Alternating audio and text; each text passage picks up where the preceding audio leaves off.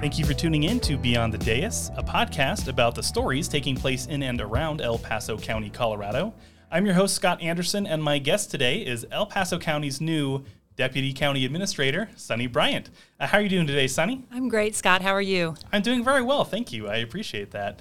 Um, so, before we get started, I wanted to quickly add that if listeners are interested in more stories about people doing good in and around El Paso County, or hearing from county leadership about local government priorities and how they operate, you can find additional episodes of this podcast on your podcast platform of choice. Uh, but with all that said, um, want to get a little bit of your background. So before we start talking about your role as the new deputy county administrator, uh, can you tell me a bit about your work history prior to this current position? Yes, thank you. So, um, I started my history actually back when I was in high school. I started at the school district um, in Florence and worked there through my bachelor's degree. Um, when I finished that program, I went on to the city of Florence as their finance director.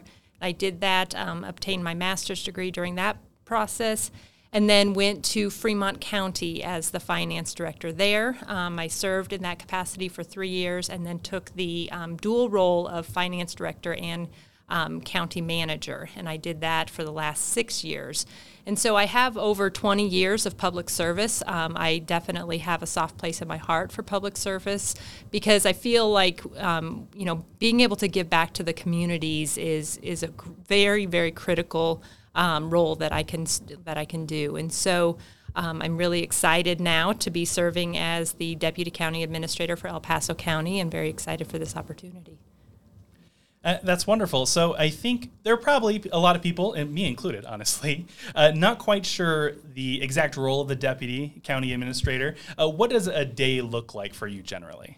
Yeah, so my my role is to support the county administrator. So Brett Waters is the current county administrator, and he is just a phenomenal um, person. And so I'm supporting him. There's actually six departments that I directly supervise.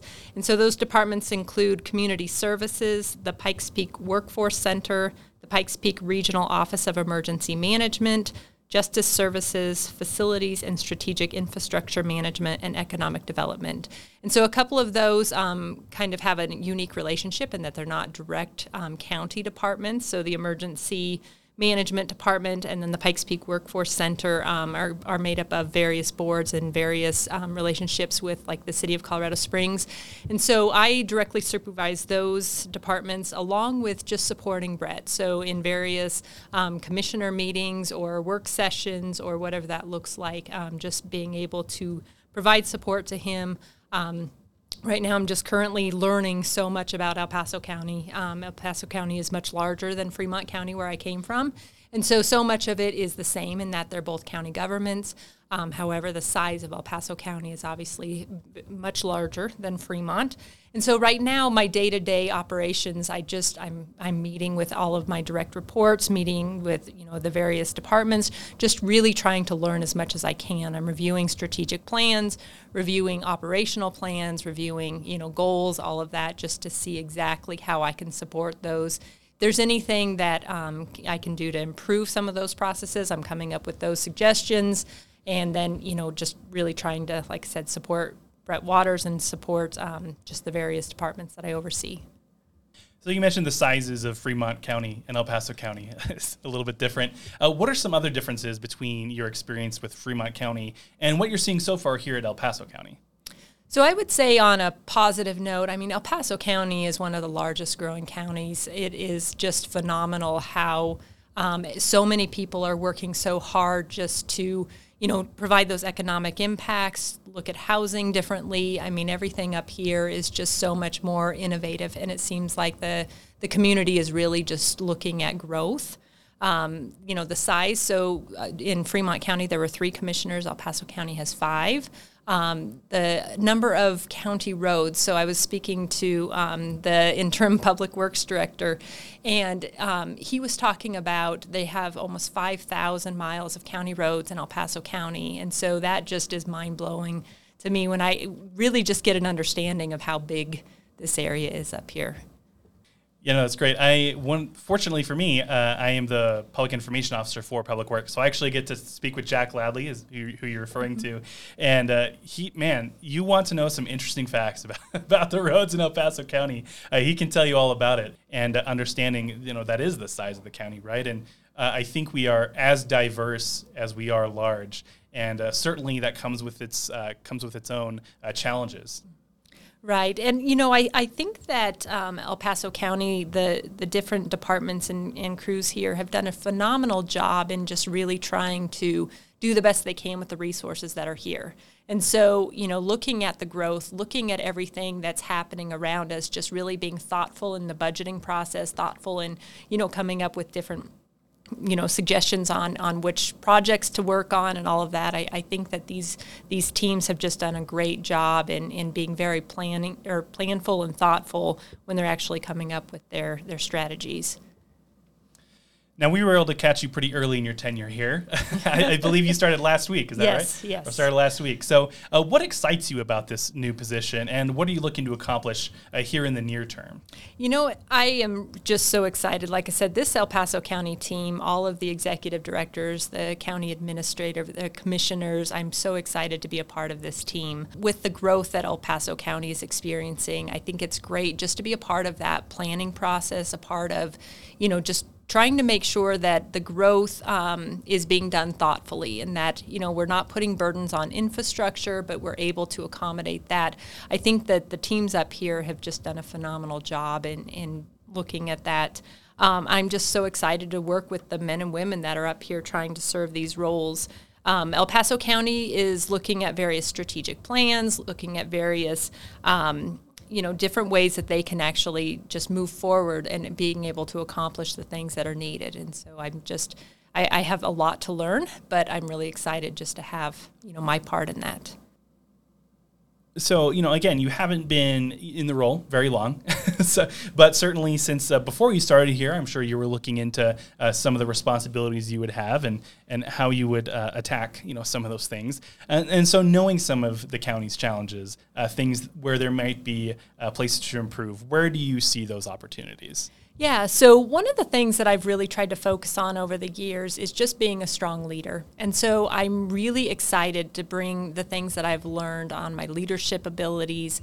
Um, I have the six departments that I directly oversee, but I love getting out into those departments, being visible, being approachable by individuals. Um, you know, and I, I, know El Paso County, along with so many different entities and throughout the state and throughout the country, we're having a really hard time in recruiting and retra- retaining good workforce. And so, one of the things that Brett Waters really has emphasized on is just making sure we're treating our staff good, making sure that we're recruiting the right people, filling the positions with the right people, and then um, continuing to support those people in their roles. And that is a key value of mine. And so I'm really excited to be a part of that. Um, you know, like I said, just getting out into the departments that I oversee, making sure that they feel supported, making sure that if there's things that I can do um, to, you know, help help make them more successful, then you know I'm, I'm excited to be a part of that. In you know looking at that leadership aspect of it you know we've got more than 3000 employees here at the county. Uh, how do you use that leadership experience you have in the past uh, to really speak to the needs uh, of individuals? You know, again, it's 3,000 employees, but each individual has those different needs, has those different things that they are looking for in a job and looking for. You know, some people might, you know, it might be salary is what their main uh, what their main motivation is. Uh, some people want, you know, on the job training and things like that. So, how do you balance those different needs, those different wants of a staff as large as 3,000 people, and use your experience and leadership to help meet those needs?